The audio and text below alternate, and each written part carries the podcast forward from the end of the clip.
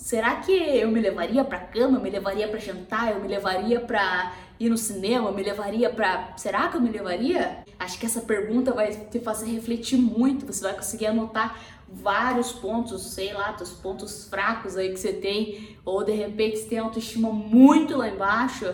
Você, meu Deus do céu, eu mesmo tenho dó de mim mesmo, porque eu tenho uma autoestima muito fraca, muito jogada.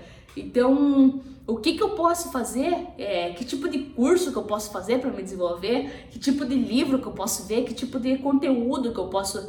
Cara, como que eu posso me empoderar mais? Como que eu posso ser uma pessoa mais confiante em mim mesmo? Porque se eu não confio em mim mesmo, se eu não tenho confiança em mim mesmo, se eu não gosto de mim mesmo, se eu olho no espelho e falo, puta, não, não gosto muito do que eu vejo. Como você quer que outras pessoas vejam você e falem, porra, eu gosto. Ah, meu Deus! sendo que você mesmo não gosta.